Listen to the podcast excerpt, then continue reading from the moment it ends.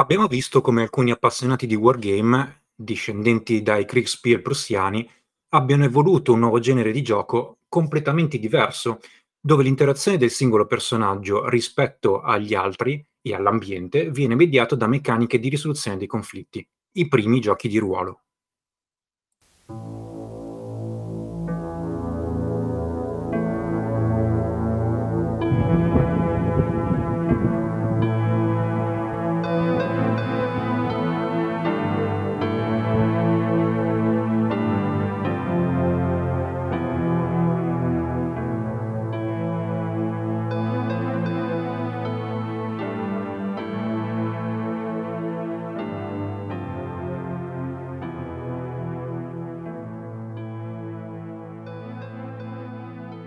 Bentornati a tutti gli ascoltatori, questa è La Voce dell'Alleanza, il podcast dell'Italian Translation Alliance.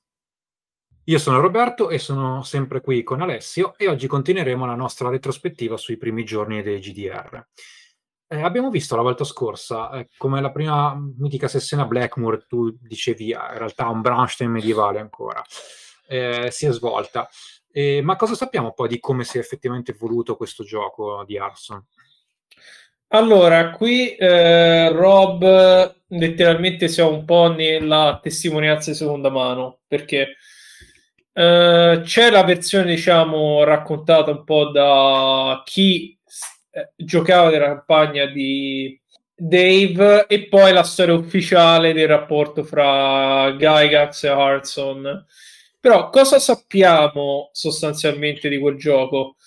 Allora, io non solo ho interpellato eh, sui, sul forum di ODD Discussion 74 eh, Robert The Bold, Bob Meyer, ma effettivamente abbiamo anche altre testimonianze di Greg Svensson e eh, appunto di questo tale eh, David Broder che poi letteralmente provò sia ODD, quindi la prevenzione di D&D con Gygax e Blackmore, eh, separatamente sostanzialmente ci riportano eh, più o meno quali fossero lo scheletro del gioco.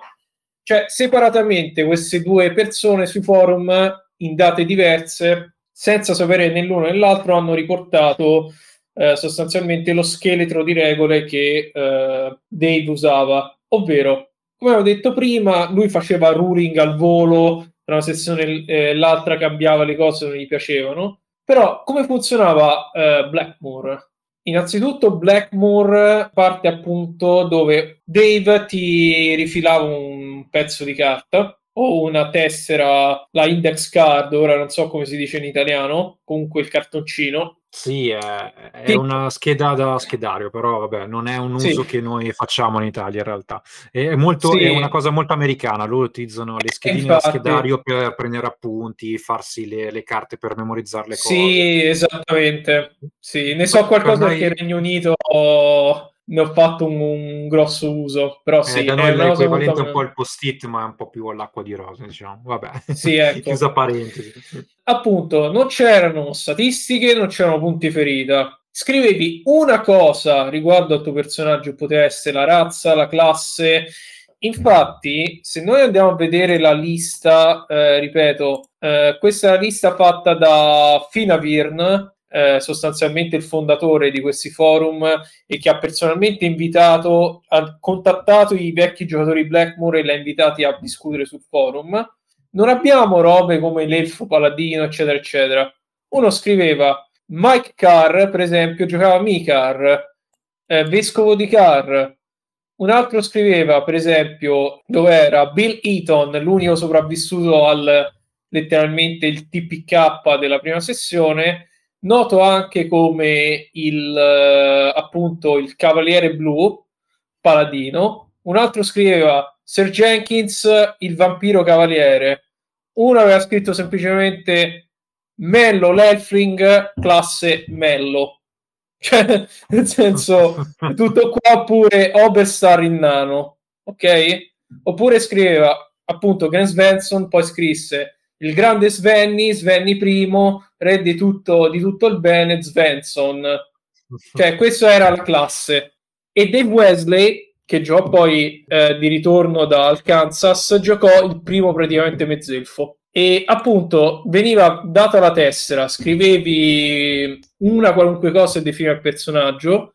Wesley ci scrisse mezzelfo, un altro ci scrisse paladino, poi cancellò paladino e ci scrisse il cavaliere blu dopo una roba è successa in sezione non c'erano nessuna stat, quindi non c'era forza, destrezza, queste robe qua, non c'erano punti ferita. Semplicemente Dave, poi in base alla descrizione di Davide del personaggio, ti assegnava un solo potere speciale, una skill speciale. E come funzionava uh, Blackmoor? Blackmoor è il Brownstein dove finalmente Dave trova questo scheletro di cui stiamo parlando. Ci sono solo letteralmente due regole che formano Blackmoor la prima è eh, nel caso in cui l'arbitro non riesce a decidere narrativamente, eh, tra virgolette, cosa succede ai personaggi, si tirano 2 di 6.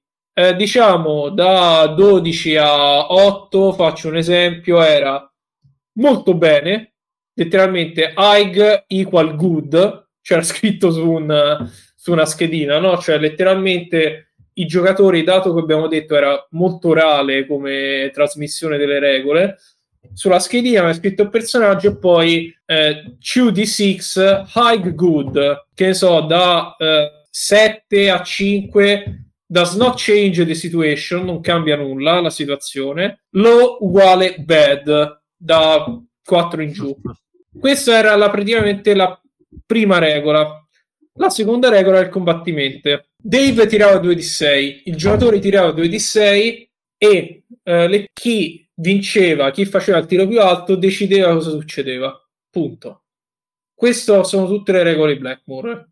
E poi c'erano dei rulings fatti al volo che non erano coerenti, cioè la sessione dopo non manteneva la coerenza. Le ruling aveva fatto la volta prima, cambiava la sessione dopo perché magari Dave rispondeva: Ah, davvero l'avevo gestita così? Vabbè, d'ora in poi facciamo così e poi magari 10 sessioni dopo cambiamo di nuovo. Però eh, questo è quello che due giocatori sul forum di ODD, chiaramente abbiamo solo una testimonianza di seconda mano, quindi va presa cum grano salis, però già che vari giocatori hanno riportato più o meno in forma diversa questo scheletro, ce lo rende abbastanza affidabile. Poi Svensson ha confermato, quindi questo è il minimo essenziale confermato da chi ha giocato con Dave il proto D&D noto come Blackmoor che appunto eh, come possiamo vedere non c'entra poi io vorrei anche un altro sfatare un altro mito con Chainmail perché ecco, poi questa appunto... è una parte che è molto dibattuta no?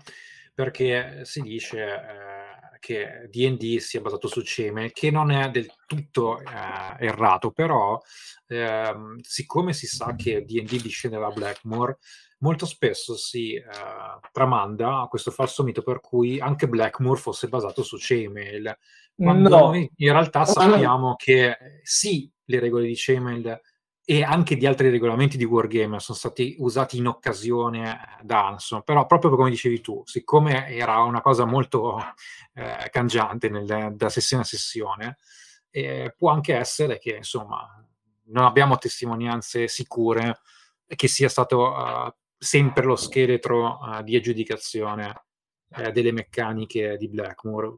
Ecco, su questo che cosa sappiamo precisamente? Allora, Natale 1970 succede quello che abbiamo parlato la volta scorsa, TPK, Dave spegne la luce, la riaccende, il primo si muove all'iniziativa, poi nel 71 scrive nel Doomsday Book e in altre zine della sua campagna Blackmoor, però qualche anno prima, stiamo parlando di un annetto e mezzo prima del Natale 1970, ci sono due modi per eh, parlare di wargame fuori da, dalla tua cerchia e conoscere gente del settore, all'epoca non c'era internet. Fanzine o andava alle convention. E infatti Dave nel 69 o 68, eh, comunque la seconda Gen Con, va alla convention, incontra Gary, Gary è sostanzialmente ammirato, insomma, è stupefatto dalla conoscenza enciclopedica di Arson del, del periodo napoleonico e ha bisogno di lui per scrivere un regolamento, aveva in mente, di wargame navale. Don't Give Up the Ship, che poi fu famoso perché eh, inventò il concetto di Armor Class, perché aveva bisogno di Dave, perché per quanto appassionato Gygax di Wargame, per quanto avesse anche un certo talento nel creare meccaniche, non era una persona istruita, era molto intelligente, era molto appassionato, ma non ha mai frequentato l'università e tantomeno eh, aveva mai finito il, le scuole superiori. Lavoro, fece lavori saltuari, eh, poi trovò, lavorò per un po' come venditore in una compagnia assicurazione e poi fece il calzolaio.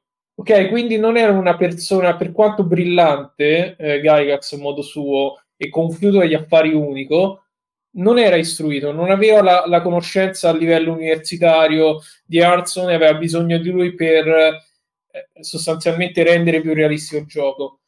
Dove sta la contaminazione? È che appunto Dave prova Chemail. Abbiamo parlato l'altra volta che appunto eh, Jeff Perrin e Gary insieme a, a sostanzialmente al giro di Lake Geneva eh, dell'International Wargame Association, quello che poi diventerà la Castle Crusade Society, scrive un regolamento per usare le Elastolin, queste miniature da 40 mm in piombo eh, medievali. C'è mail. C'è mail, ha una storia travagliata, insomma, non vorrei concentrarmi troppo perché c'è già molto riguardo a Chainmail, quindi basta no, aprire però, Wikipedia sì, o vogliamo dare un una di... cosa. No, una cosa importante perché ha, ha, comunque influito sul DNA di Dungeons and Dragons cioè che CEMOL è un regolamento di abitazione medievale e che ha un supplemento fantasy e questa è, è il medievale era già un, un'eccezione alla regola perché normalmente i, i giochi eh, di wargame di miniature erano concentrati sull'epoca napoleonica e Chainmail cercava di cambiare le carte in tavola, ma era completamente inaudito, e questo glielo riconosciamo assolutamente, il fatto che cercasse di introdurre l'elemento fantasy. E, sì, eh, perché eh, ebbe il merito di introdurre l'elemento fantasy perché comunque eh, Gygax era un let- aveva una grande fantasia e una grande intraprendenza, questo gli va assolutamente eh, riconosciuto. Aveva quell'intelligenza di una persona magari non istruita, ma aveva quell'approccio autodidatta o un po' diciamo alla carlona, proviamo e vediamo cosa succede, che tira fuori delle cose interessanti.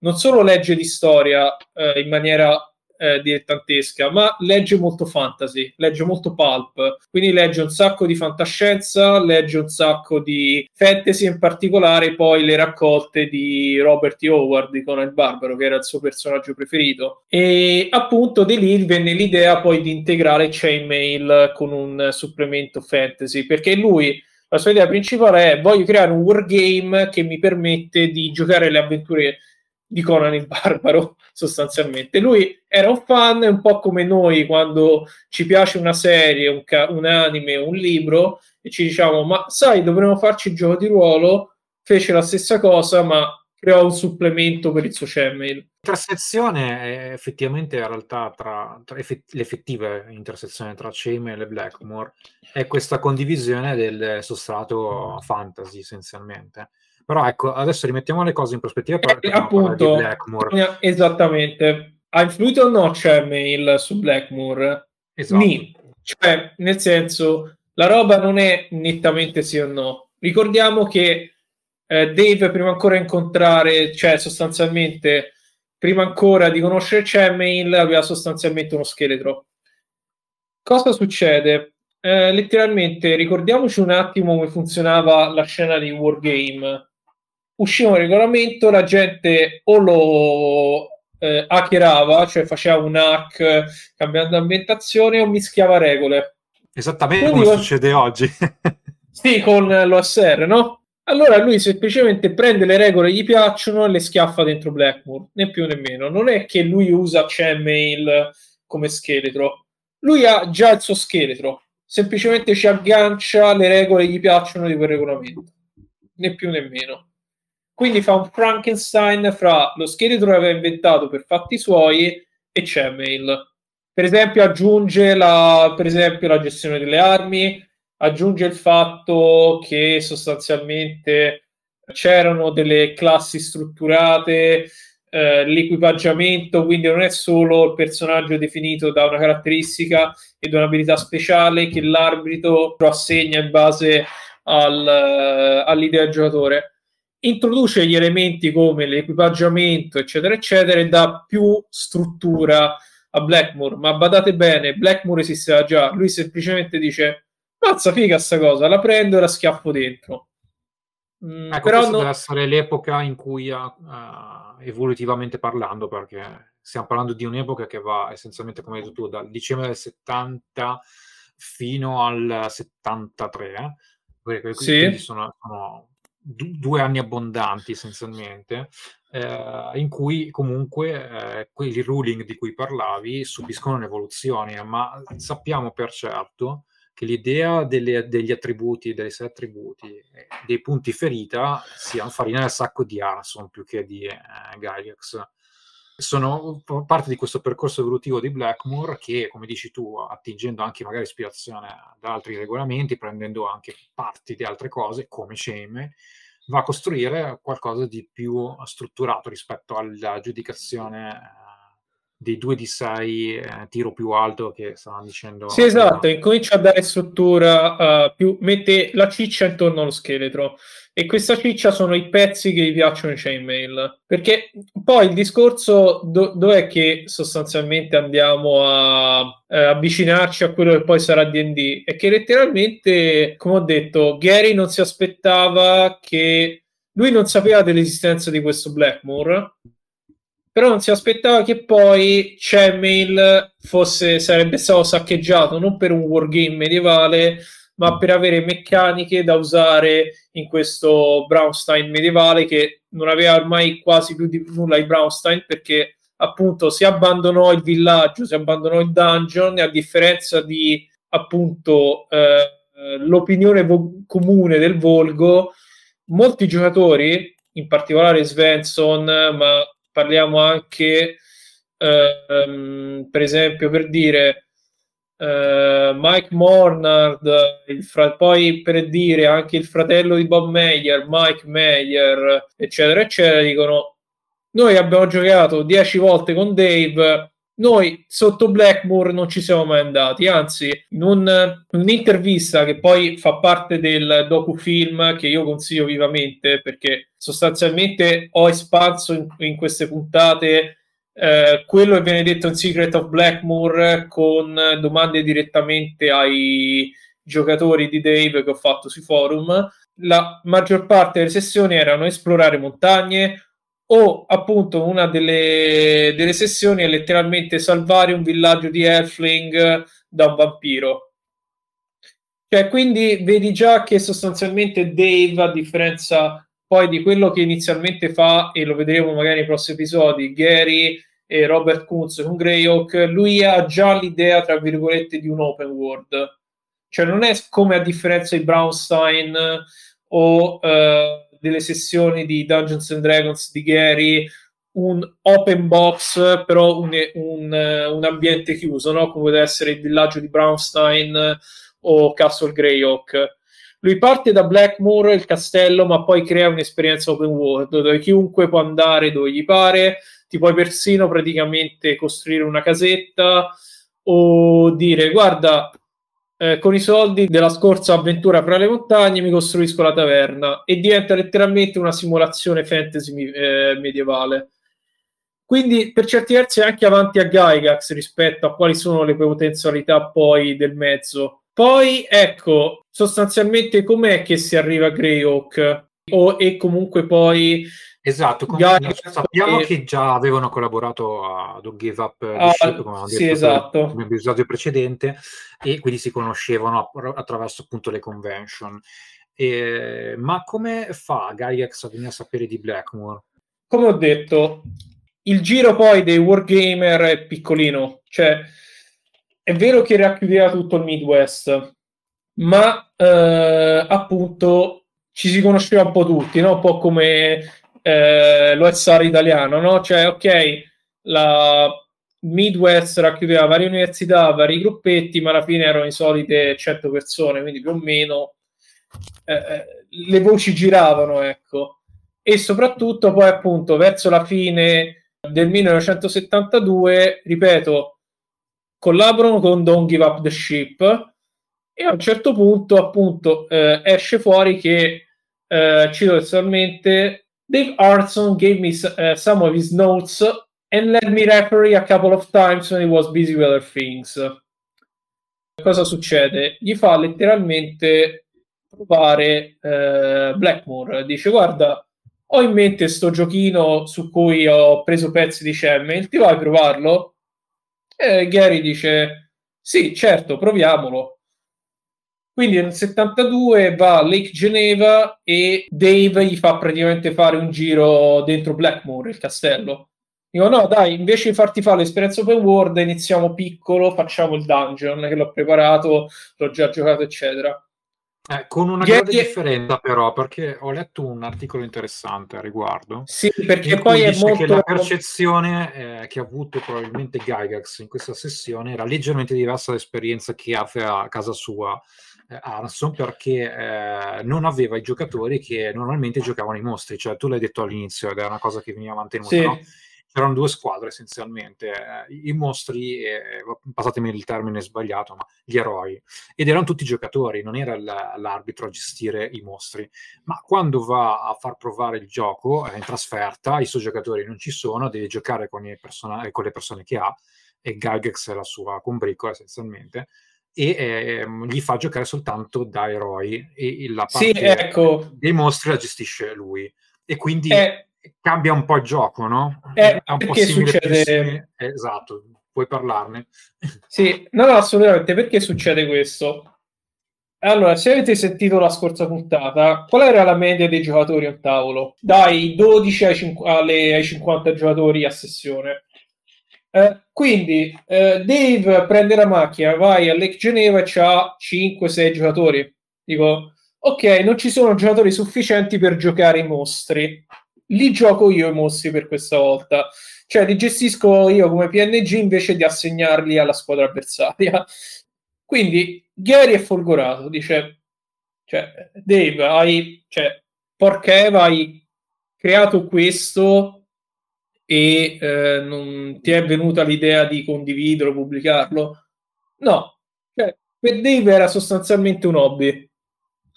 Gary vede, prova Blackmore e cioè rimane folgorato, cioè lui riesce a vedere oltre l'orizzonte di Dave, dice questa, questa idea è geniale, abbiamo una gallina dalle uova d'oro. Quindi Anzi, lui dice, ma... qualcun altro possa arrivare per primo esatto, perché Esatto, perché credete forse fossero gli unici a giocare Strategos, Braunstein, cioè, cioè uno dice guardate, se altri giocatori hanno giocato Braunstein, altri giocatori hanno giocato una campagna Blackmore di De- Dave, è questione di tempo che qualcuno riesce a vedere quello che vedo io a livello di marketing e ci frega l'idea. Quindi chiede sostanzialmente a Dave di passare tutti gli appunti scritti che ha di- qualunque cosa a disposizione che sostanzialmente ha. E torniamo al discorso di prima. Dave non ha in particolare nulla di scritto, perlomeno Bob Meyer rispondendomi sui forum ha detto sì, Dave aveva una reference di regole, però la cambiava, cambiava continuamente. Quindi eh, Dave eh, usa una delle prime fotocopiatrici Xerox che il padre aveva acquistato e fotocopia il malloppi di appunti e li spedisce a Lake Geneva. Eh, Gary apre sta, sto pacco, sto plico e guarda questi fogli e dice ma che diavolo c'è scritto? Cioè io non ci capisco nulla. Perché Deverson è una persona molto brillante, era molto appunto, in, come abbiamo visto e più o meno il profilo è uscito fuori, questa persona molto intuitiva ma non era organizzata, anzi, eh, nel, nell'annuncio che tu eh, hai citato nel primo episodio del Brownstein medievale, ci sono due errori di spelling. Sì, medievale è scritto eh, medieval, eh, cioè, sì, ci sono degli strafaccioni. esatto, cioè, allora vedi, ti, ti, mandano letteralmente queste robe scritte a mano, letteralmente, eh, col cancellaticcio con magari gli appunti presi in un angoletto e con, tra virgolette, gli errori di spelling. Quindi, letteralmente, Gary passa le giornate al telefono spendendo una lira di Dio a farsi interpretare il manoscritto. Era veramente una cozzaglia di robe a caso, anche contraddittorie. Magari una pagina scriveva in caso tal dettaglio la regola è questa, e la pagina dopo, in caso tal dettaglio, stessa situazione, una regola completamente diversa. Quindi vedete qui c'è già un filtro. Quello che noi chiamiamo oggi scatola bianca, Dungeons and Dragons, eccetera, che esce nel 74, è l'opera di ricostruzione e interpretazione che Gary fa degli appunti di Blackmore, perché ricordiamoci anche una difficoltà aggiuntiva. Dave non aveva questa grande memoria, ogni sessione cambiava le regole perché non se le ricordava. Quindi una volta Gary dice, ah no, interpretala così. La volta dopo, ma mi rispieghi questa cosa e gli dà una risposta completamente diversa. Quindi quello che noi chiamiamo D&D è la ricostruzione di una cozzaglia di appunti contraddittori scritti a Dave mentre giocava. Ecco, è importante dire che eh, il nome Dungeons and Dragons non è neanche all'orizzonte a questo punto. Si parlava ancora del fantasy game, cioè quello era il nome sì. in codice della pre-release. Il fantasy game, che appunto poi ci, c'è una leggenda che secondo eh, che sarebbe stata la figlia Elaine a decidere poi il nome, però Robert Kuntz, che è uno dei primi a giocare nel beta test di The Fantasy Game, dice, disse io non mi ricordo che Elaine, o anche Ernie, il fratello di Elaine, il figlio maggiore di eh, Gygax, disse: Io non mi ricordo mia sorella che prese questa iniziativa e propose il nome. Quindi eh, rimane un po' così eh, sostanzialmente appesa la questione. Non si sa se eh, il nome se lo inventò Gary o ci fu veramente un suggerimento da parte della figlia chiamarlo appunto Dungeons and Dragons. Ecco, non ma stavi descrivendo questa così. collaborazione molto, in realtà molto sofferta, soprattutto da parte di Gygax. Sì, Però perché letteralmente... a un certo punto lui organizza il suo Blackmoor, cioè lo chiama Greyhawk e fa la sua campagna. Perché questa è una cosa molto importante secondo me da sottolineare, che non esistevano giochi, esistevano campagne. Cioè Armstrong esatto. aveva Blackmoor, Gygax aveva Greyhawk e, e, Barker, per dire, aveva Tecumel, ok? Sì, e... poi parleremo anche di Baker, che comunque è un altro caso interessante, ma per un'altra puntata. Assolutamente in futuro, parleremo anche di, di Tecumel e di Barker, che è tutta una, una cosa anche se mi sento di accennare che eh, il metodo di soluzione che dicevi eh, di Blackmore in realtà forse eh, neanche senza che si conoscessero era lo stesso adottato da, da Barker. Quindi quella giudicazione tiro 2 di 6 e, e, vedo che tira più alto era un metodo utilizzato anche nella campagna Tecum eh, ma perché però... era un, utilizzato da un sacco di wargame cioè anche a sua volta Dave non si era inventato nulla. Un sacco di wargame napoleonici medievali usavano una roba simile con 2D6. Cioè, quindi essenzialmente lui ha preso una meccanica che piaceva e l'ha usata, né più né meno. Di, della prima versione di Greco, che cosa conosciamo? Come abbiamo detto, Gary doveva riempire i gap di Dave. Dave non aiutava diceva non me lo ricordo o dava una risposta diversa da quella che aveva data due giorni prima. Nel dubbio cosa faceva Gary? Dave gli aveva detto che aveva preso Chemil e aveva usato alcune delle regole e lui cosa fa? Riempie i vuoti che non capisce oppure che Dave dice boh non lo so come feci a risolvere questa situazione quella volta con i pezzi di Chemil e prese anche pezzi da altri fece a sua volta un Frankenstein sostanzialmente di altri giochi che aveva lavorato, tra cui Don't Give Up the Ship, da cui prese la Armor Class. Per esempio, una cosa per esempio, che frega da Chainmail e che appunto ricordiamo, Chainmail viene richiesto nel regolamento di Dungeons and Dragons come mandatory anche se in alternativa poi propone un metodo secondario che poi è quello diventato sostanzialmente classico del D20, vedere sulla tabella, eccetera, eccetera. Quindi è letteralmente un Chainmail freeform, la prima versione di Greyhawk.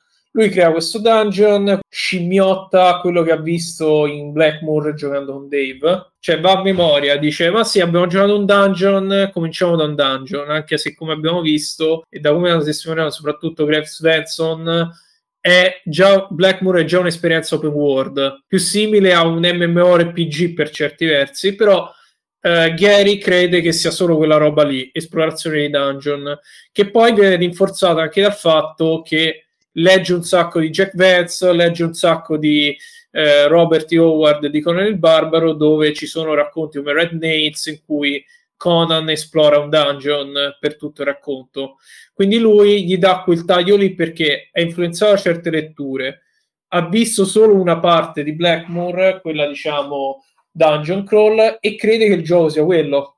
E infatti cosa succede? invita altre persone e soprattutto eh, si crea la figura del co-master perché ecco una cosa molto diversa è che Gary e per certi versi anche Dave intendeva la figura dell'arbitro quasi come un game manager. Cioè non era un come diremmo oggi il narratore cioè prepara il modulo la storia o un uh, scenario sandbox. È eh, quello che aggiudica le situazioni e il progettista dello scenario.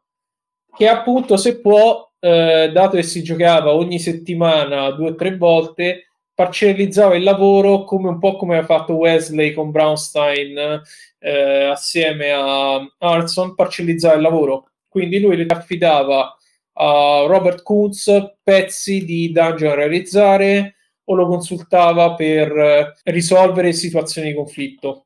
Quindi eh, playtesta l'idea, eh, incomincia ad avere una bozza definitiva in base al feedback dei giocatori, partecipa Jack Perrin, appunto Robert Kunz che sarà come quasi un figlio adottivo e li fa giocare e appunto chiede aiuto a Rob per realizzare Greyhawk, cioè non solo i livelli del dungeon ma anche appunto eh, le classi e regole aggiuntive per esempio sui vari tipi, le armi, per esempio, eh, le, i, il danno dell'arma diversificato. Nella prima stesura di D&D tutte le armi fanno un D6 più eh, un D6 bassa, no? Se, se non sì, sbaglio, esatto. perché poi... Sì, esatto. corretto, poi nel secondo supplemento poi ne parleremo, si introdurranno sì, da via variabili. Esattamente, e quindi lo aiuta sostanzialmente poi a sviluppare. Ma tornando poi a D&D, appunto cosa succede? il resto è praticamente storia, no? Cioè, eh, gli viene finalmente a un certo punto arriva una versione matura eh, che lui perlomeno ritiene matura del gioco e ah, prova a pubblicarlo. L'Avanon Hill eh, rifiu- lo rifiuta e alla fine anche la Guidon Games, altra compagnia che aveva pubblicato Chainmail, rigetta l'idea perché dice un gioco dove non si capisce quando finisce, non si capisce eh, dove inizia, dove inizia la partita, che dura troppe sessioni, eccetera, nessuno lo comprerà. Molto lungimiranti. Esattamente, cioè loro dicono guarda, bisogna essere degli imbecilli a provare a vendere questa cosa. Glielo dissero francamente, dice non c'ha futuro. E invece Infatti, vedremo nel prossimo episodio che il futuro, il futuro scera come.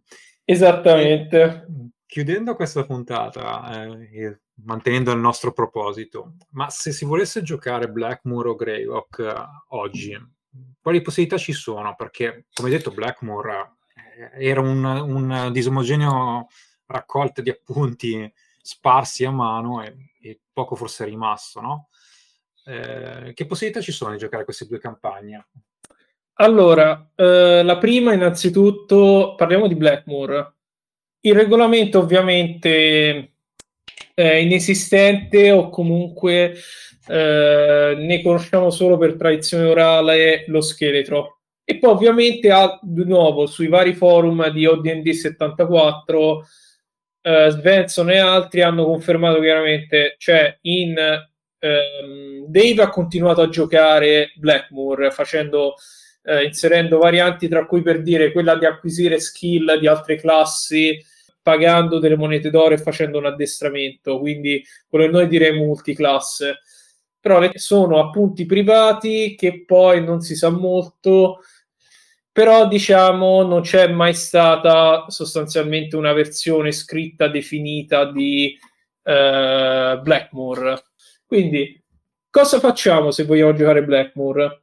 La cosa più vicina da fare è recuperare eh, Dungeons and Dragons del 74 in PDF e il supplemento di eh, Blackmoor, il first supplement.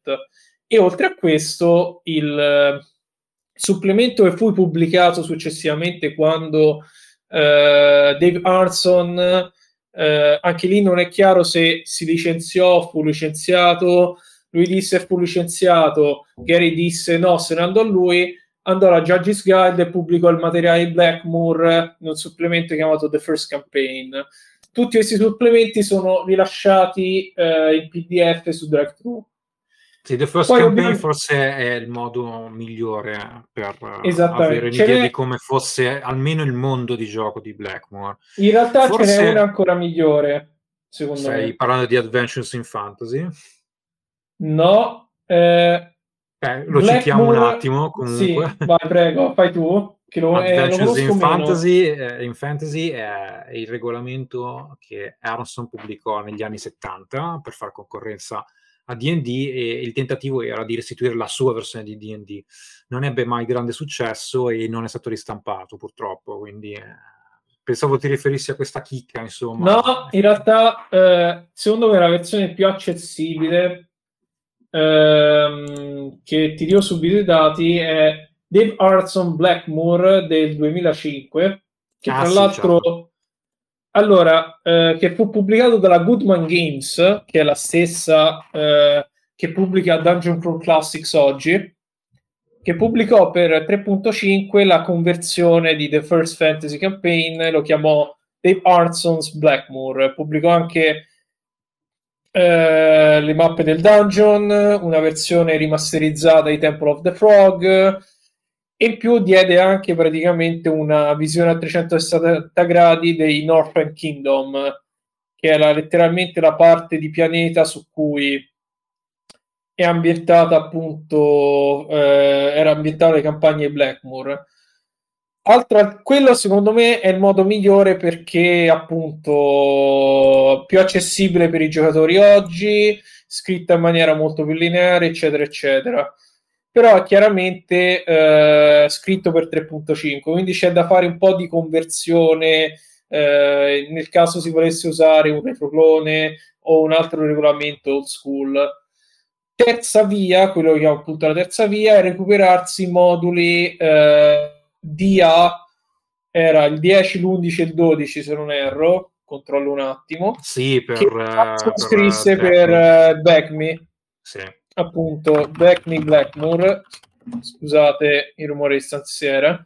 C'è Adventures in Blackmore e uh, The City of the Gods sostanzialmente e Temple of the Frog Purtroppo è una linea editoriale che non completarono mai perché vabbè, eh, ne parleremo se mai ci arriveremo sì, quando esatto. parleremo dell'epoca Backme. E per esatto. Greyhawk invece cosa, cosa, abbiamo? Allora, Greyhawk eh, paradossalmente è molto più semplice perché tutto quello che abbiamo pubblicato di Black di Greyhawk eh, c'è già, cioè nel senso eh, disclaimer a differenza del Blackmore di Goodman Games, dove Dave, insieme a Goodman, il proprietario della casa editrice, ha messo in ordine tutto il materiale delle sue campagne in maniera coerente, scrivendo un setting book, eh, c'è una dicotomia, ovvero c'era il Greyhawk ufficiale pubblicato dalla TSR e poi il Greyhawk privato, quello che Dave usava nelle sue campagne private a casa. Quello privato non sapremo mai nulla. Abbiamo letteralmente una foto zoomata di una Gencon in cui lui apre il suo eh, praticamente raccoglitore con gli appunti. Quello è perduto, eh, non... dimentichiamocelo. Parliamo invece del Greyhawk ufficiale. C'è ovviamente il supplemento 2 che però eh, non è una serie di. In realtà, ehm, per, devo correggerti, hai scambiato i due supplementi. Greo che è supplemento 1 e Blackmore è, sì, è supplemento 2. Eh, sì, scusate, eh, però lì non è un, un, mega dungeon, è letteralmente le regole usava nella sua campagna, le eh, regole aggiuntive, come per dire il ladro. Però ripeto, quello è solo regole, non c'è letteralmente alcun tipo di mappa. Per andare a vedere eh, sostanzialmente il regno e la mappa del dungeon ci sono due supplementi. Il World of Greyhawk per Advanced Dungeons and Dragons, che ovviamente è disponibile come anche i supplementi Greyhawk di D&D del 74 su drive-thru in PDF in inglese. E ovviamente poi sempre per Advanced Dungeons and Dragons, ma la seconda edizione, Greyhawk Ruins.